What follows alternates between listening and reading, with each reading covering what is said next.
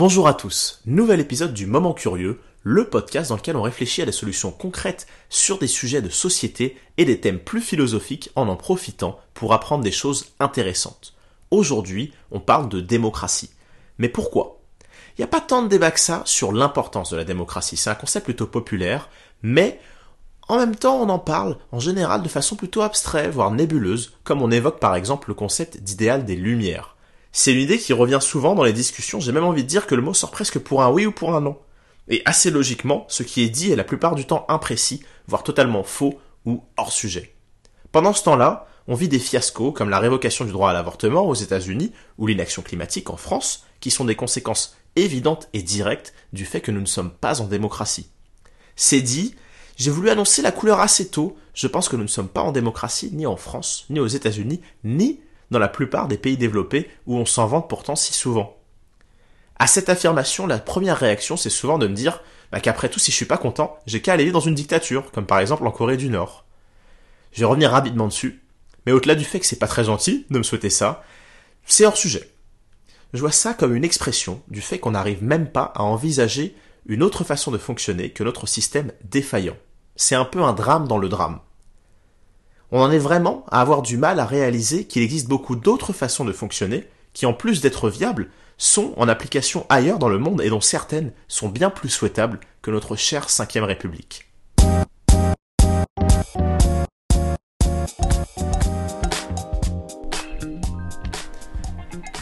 Bien sûr, avant d'aller plus loin, il va falloir qu'on définisse ce qu'est et ce surtout ce que n'est pas une démocratie.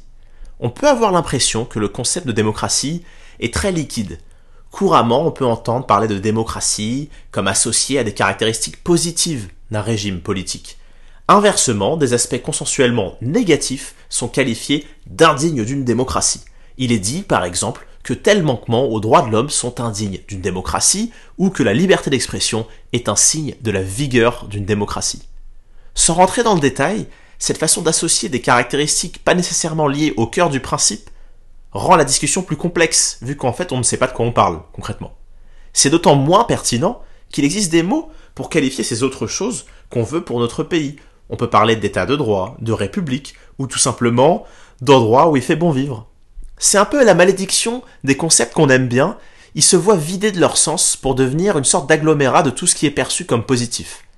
Et pourtant, la définition est vierge de jugement de valeur. L'étymologie, elle est vraiment limpide. Demos en grec veut dire peuple. Kratos signifie pouvoir. Dans un régime démocratique, le peuple a le pouvoir, il est souverain, c'est tout. Donc vraiment, ça ne veut pas dire que la situation est bonne, que les libertés sont respectées ou que les pouvoirs sont bien divisés. Mais alors, me dira-t-on, si on n'est pas en démocratie, si le peuple n'est pas souverain, comment qualifier notre situation actuelle en France? En France, le pouvoir n'est pas aux mains du peuple. Nous sommes en oligarchie élective. Oligarchie parce que le pouvoir appartient à une minorité de personnes, qualifiées parfois d'élite, et élective parce que bah parce qu'une partie arrive au pouvoir par le biais d'élections. La démocratie étant un idéal, c'est plus intéressant de situer les régimes sur un spectre plutôt que de les classer de façon binaire. Si on représente un continuum, donc le, le, spectre, avec tout à gauche, le régime avec tout le pouvoir concentré en une personne, et tout à droite un peuple souverain, on peut, on peut alors placer quelques exemples. À gauche, on va avoir par exemple la monarchie absolue de droit divin, pour des raisons évidentes. Le roi, parce qu'il descend de Dieu, décide de tout.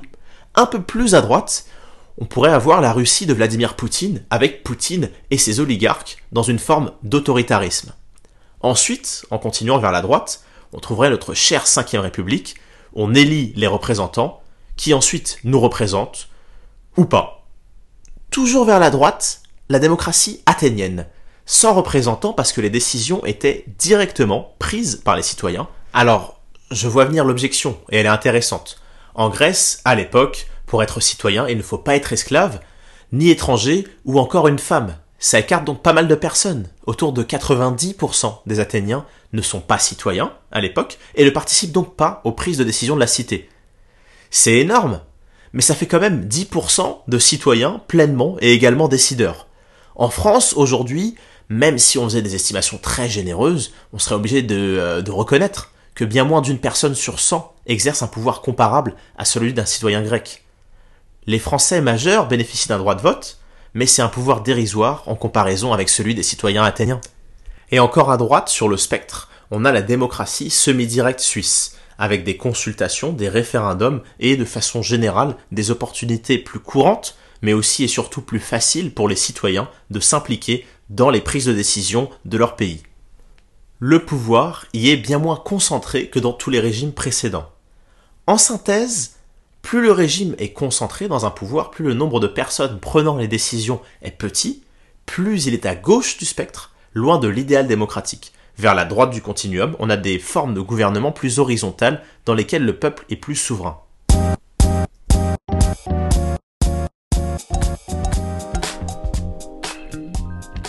Et là, bien sûr, il faut que je me justifie. Qu'est-ce qui me fait dire qu'en France, le pouvoir n'est pas au peuple? Je vais pas revenir sur le fonctionnement de la Ve République et son histoire, ça serait trop long. Je vous mets plutôt des sources en description. Mais ce qui ressort, c'est que non seulement le peuple n'est pas souverain, mais que c'est une volonté assumée et pas un accident. Le général de Gaulle, à l'origine de la Ve République, comme les révolutionnaires à l'origine de la première, ou encore les pères fondateurs américains, et Alexis de Tocqueville, intellectuel du XIXe siècle, qui est une référence majeure en philosophie politique encore aujourd'hui, souhaitait préserver une forme de pouvoir concentré pour des raisons diverses, mais globalement surtout parce que selon eux, le peuple serait pas fiable et euh, que la démocratie ça serait trop instable et chaotique. Donc ça c'est pour l'intention et l'historique. Mais dans les faits, dans les faits, comme on le répète assez souvent, en France, on vote quand même, non? C'est vrai, c'est vrai, mais les représentants, élus par ce vote, n'ont de représentants que le nom. Ils n'ont pas d'obligation pas d'obligation de représenter fidèlement la volonté et les intérêts de ceux qui les ont élus, pas non plus d'obligation de rendre de façon transparente des comptes sur leur prise de décision et leur budget. Alors certes, ils ont intérêt à se faire réélire. Mais qui aurait la même stratégie pour se faire réélire une fois tous les cinq ans et pour améliorer la situation d'un pays? Personne. C'est deux objectifs qui sont radicalement différents. L'un est une sorte d'opération de séduction concentrée dans le temps au cours de laquelle à peu près tous les coups sont permis. L'autre, c'est un projet plus complexe, plus durable, qui demande de la nuance, de l'expertise et de l'écoute. Choses qui sont assez naturellement absentes du débat politique actuel. Si on prend en compte le fonctionnement des partis, des médias et autres dynamiques et jeux d'alliance et d'opposition, sans oublier les avantages et les privilèges dont bénéficient les élus, comment s'étonner en fait du résultat actuel? Les représentants mènent des politiques favorisant leurs intérêts personnels, ceux de leurs mécènes, de leur famille politique, et parfois, lorsque ça les gêne pas trop, le reste, c'est-à-dire le bien commun.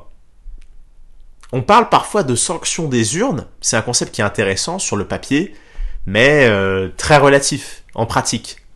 La sanction des urnes, c'est l'idée selon laquelle les hommes politiques seraient fortement incités à respecter notre volonté, et donc à nous représenter, nous, le peuple, par la peur de ne pas être réélu.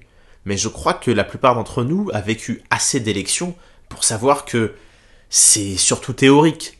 Et dans les faits, bah, le pouvoir, il est de façon disproportionnée du côté des hommes politiques. De l'autre côté, on a nous, les citoyens, à qui on dit souvent qu'on devrait se réjouir d'être dans un État démocratique.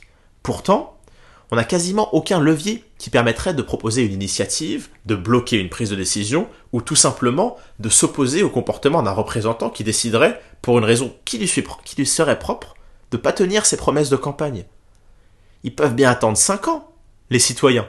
5 ans, c'est pas mal quand même. Et ensuite voter pour un autre. Mais qu'est-ce qui empêche l'autre de faire la même chose? Au bout de combien d'autres est-ce qu'on va envisager que c'est pas juste de la malchance qui nous fait tomber sur le mauvais et qu'une partie du problème, au moins, réside dans le système lui-même? Bien sûr, j'oublie pas la contestation sociale et l'action des associations et des syndicats sont des formes de contre-pouvoir qui illustrent bien le déséquilibre de la situation, parce que les exercer pour les citoyens, c'est à la fois coûteux et hasardeux. Coûteux parce que ça leur demande souvent de financer sur leur propre fonds, maigre comparé à ceux de leurs élus, ces événements et organisations tout en étant risqués. Je vous mets des liens sur la violence policière dans les manifestations, mais je sais que vous êtes au courant, et hasardeux parce que même lorsque la mobilisation est colossale, les résultats sont loin d'être garantis. Les hommes politiques ont le dernier mot. C'est vrai que certains mouvements sociaux parviennent à bloquer le pays, mais c'est une escalade qui est une conséquence de l'absence de moyens de dialogue ou de compromis fiables.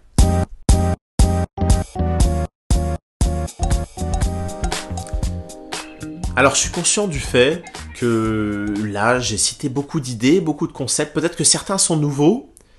Je suis sûr que parmi vous il y en a qui sont encore sceptiques. Et puis j'ai volontairement limité les exemples concrets. Je suis conscient aussi du fait que chaque point mériterait de longs développements. Par contre, je ne voyais pas finir sans un argument massu. Après tout, j'ai le sens du show. C'est l'extrait d'une vidéo de Public Sénat. Cette vidéo est l'enregistrement d'une intervention de François Fillon qui date de 2016. À l'époque, il est candidat à l'élection présidentielle contre, entre autres, Emmanuel Macron et Marine Le Pen. Il fait partie des favoris et il est même sur le point de gagner la primaire de la droite et du centre. Public Sénat et un think tank libéral, la Fondation Concorde, organisent une sorte de grand oral au cours duquel le candidat est amené à présenter son programme économique et à répondre à des questions face à des experts, des économistes et des chefs d'entreprise. Le but de l'exercice, pour le candidat Fillon, ça va être de montrer que son programme est très libéral au sens économique du terme, mais surtout qu'il sera en mesure de l'appliquer sans accroc, sans complications. En gros, montrer les muscles. J'ai des a priori et des opinions assez tranchées sur le personnage de François Fillon et son projet politique. J'ai essayé de les mettre de côté et je vous encourage à faire de même parce que c'est pas ici ce qui est le plus intéressant. L'idée est pas de faire son procès. De toute façon, il a déjà des ennuis avec la justice. Je vais plutôt me concentrer sur les aspects pratiques de son plan et de ce qu'il révèle sur notre système et la vision qu'un homme politique de métier peut en avoir. La vidéo originale dure une heure, mais je vais passer quelques courts extraits et les commenter. Retenez votre souffle, on plonge. Nous avons une chance euh, euh, sans doute historique, c'est que le futur candidat à l'élection présidentielle va être choisi par la droite et par le centre, puisque, sans être euh, trop sûr de nous, ou de moi, euh, le candidat qui sortira de la primaire a quand même beaucoup de chances d'être le futur président de la République. Donc ça veut dire que le choix du programme et le choix du candidat se fera par des électeurs de droite et par des électeurs du centre, et non pas au premier tour de l'élection présidentielle, ce qui doit permettre d'avoir un projet politique beaucoup plus euh, euh, net, beaucoup plus ferme, beaucoup plus fort, beaucoup plus assuré sur le plan idéologique. Déjà tout de suite, il souligne tranquillement que la balance penche d'entrée de jeu en sa faveur, ce qui va lui permettre d'avoir un programme plus assumé vis-à-vis de son idéologie. Ça commence assez fort. En gros, dans sa vision, celui qui gagne l'élection emporte tout, et ceux qui n'étaient pas convaincus par le projet ont tous perdu pour au moins 5 ans. Mais c'est que le début. Ensuite, il faut, je l'ai dit tout à l'heure, une équipe, un commando euh, de 10 ministres, 15 euh, au grand maximum, mais 10, ça serait formidable, euh, ce gouvernement, il doit être capable d'appuyer sur le bouton des réformes le 1er juillet. Euh, pourquoi le 1er juillet? Parce qu'il y a une élection présidentielle, ensuite il y a une élection législative. Voilà, il y a un calendrier politique français qui est absurde.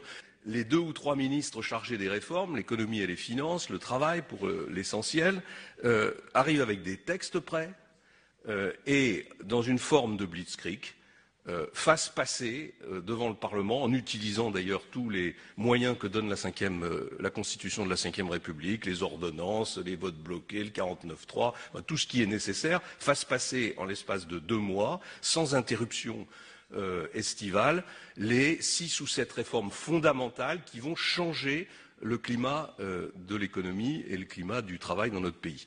Normalement, vous commencez à saisir l'idée. Juste avant, il expliquait qu'il comptait pas faire de compromis. Là, il nous parle de commando, on rentre dans le champ lexical de la prise d'otage, et c'est pas une coïncidence. Donc ce commando mène une forme de blitzkrieg, guerre éclair en allemand, c'est une tactique militaire particulièrement violente, employée par exemple pour envahir la Pologne en 1939. Et là on est au cœur de ma démonstration.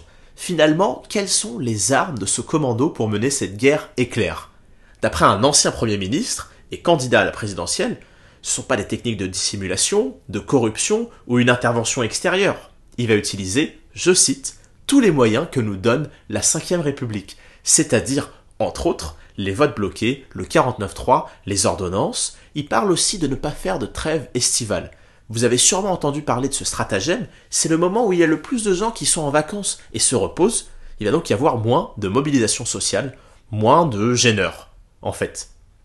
C'est très important parce que c'est un aveu, on ne peut plus clair du fait que le pouvoir ne nous est pas dérobé. La situation actuelle et cette asymétrie de pouvoir sont la norme, car résultant des règles de fonctionnement de la Ve République.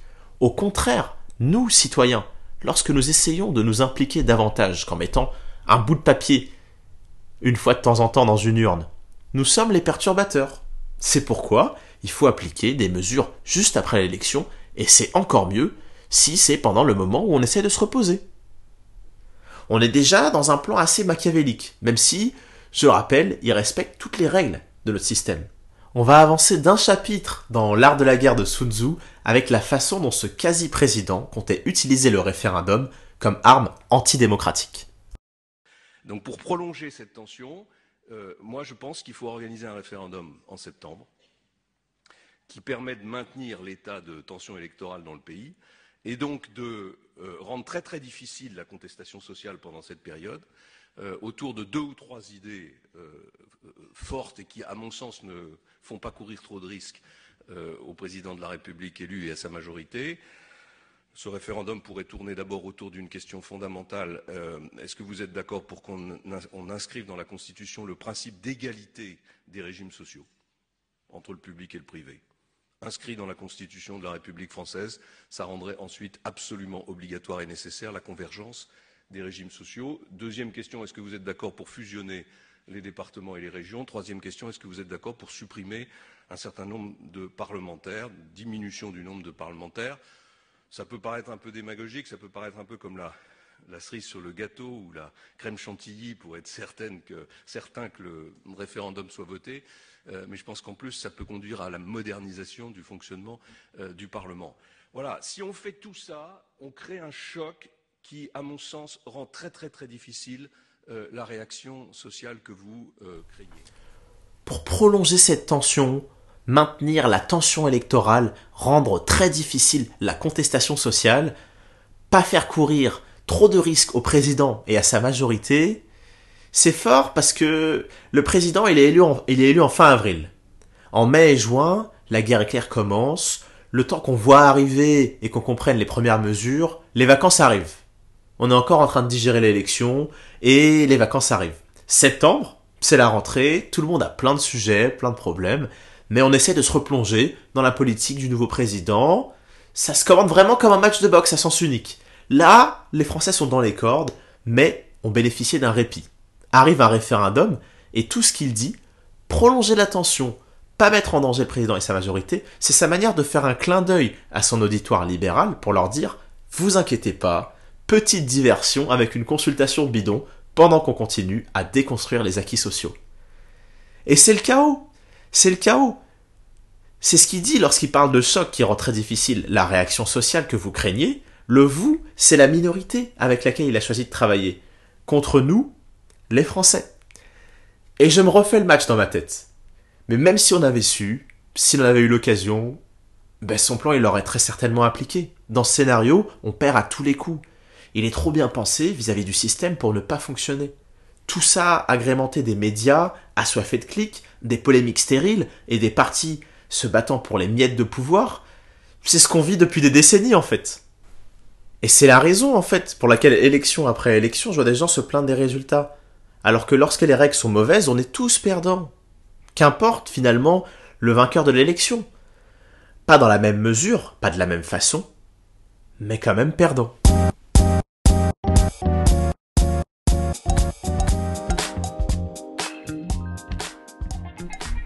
On arrive à la conclusion, et j'imagine que ça doit être assez déprimant, voire décourageant. Pourtant, le principal message de cet épisode, il est profondément optimiste. Certes, la situation est affligeante, mais il y a une action directe et simple qu'on peut tous mener pour bouleverser la dynamique. Il faut changer la façon dont on parle de la démocratie. Arrêter de se concentrer sur les hommes politiques et même sur la plupart des points de leur programme qui sont surtout des stratégies marketing. Il faut reconnaître et rendre limpide pour tous le fait que nous ne serons pas en démocratie tant que nous n'aurons pas les moyens fiables et simples d'influencer la politique de notre pays. On peut débattre des heures sur le fait que certains hommes politiques sont élus plus ou moins légitimement, qu'ils ont de plus ou moins bonnes intentions, mais la réalité subsiste qu'une fois élus, ben, ils font ce qu'ils veulent. On a peut-être besoin de représentants et d'hommes politiques de métier, mais pas de tuteurs légaux, comme des enfants. Idem pour le débat sur la confiance qu'on accorde ou pas à, nos représentants. Le problème vient justement du fait qu'on doit leur accorder notre confiance. Les règles du jeu devraient faire qu'on n'a pas besoin de faire confiance. Il pourrait y avoir des règles qui encadrent un minimum les mandats. Eux-mêmes, les hommes politiques, ne nous font pas confiance, comme si on était irresponsables. C'est pour ça qu'il existe tous ces stratagèmes pour nous écarter du pouvoir, pour nuancer le pouvoir qu'on peut exercer. Donc concrètement, qu'est-ce qu'on fait? Déjà, on arrête de dire qu'on est en démocratie. C'est faux, et ça joue en notre défaveur.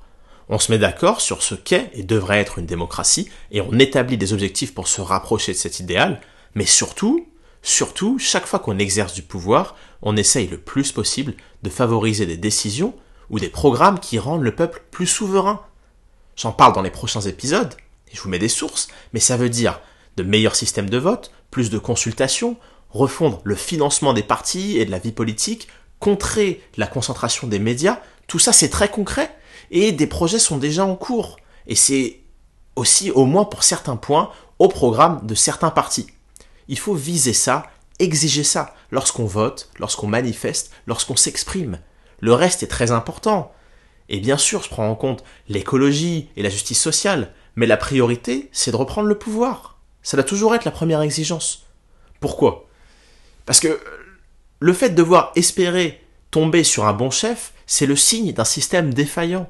Dans une organisation au fonctionnement sain, les règles ont une plus forte incidence sur les résultats que les individualités. On récupère le pouvoir et les mesures sociales et écologiques viendront naturellement pas l'inverse. C'était la conclusion de ce premier épisode de la série sur la démocratie. J'espère que ça vous a plu, que c'était clair, voire même convaincant. Sais qu'en essayant de répondre à certaines interrogations, j'en ai ouvert bien d'autres. Et c'est pour ça que j'ai essayé de mettre des sources fournies en description et que je travaille sur les prochains épisodes. En attendant, prenez soin de vous, restez curieux et n'hésitez pas à me faire part de questions ou remarques en commentaire ou sur les réseaux. La musique de cet épisode vient du site internet Film Music. Je les remercie pour avoir mis gratuitement les morceaux Happy Guitar Intro, Funky Empire et Late Night Radio à disposition. C'était un passant curieux, je vous remercie pour votre attention et je vous dis à très bientôt.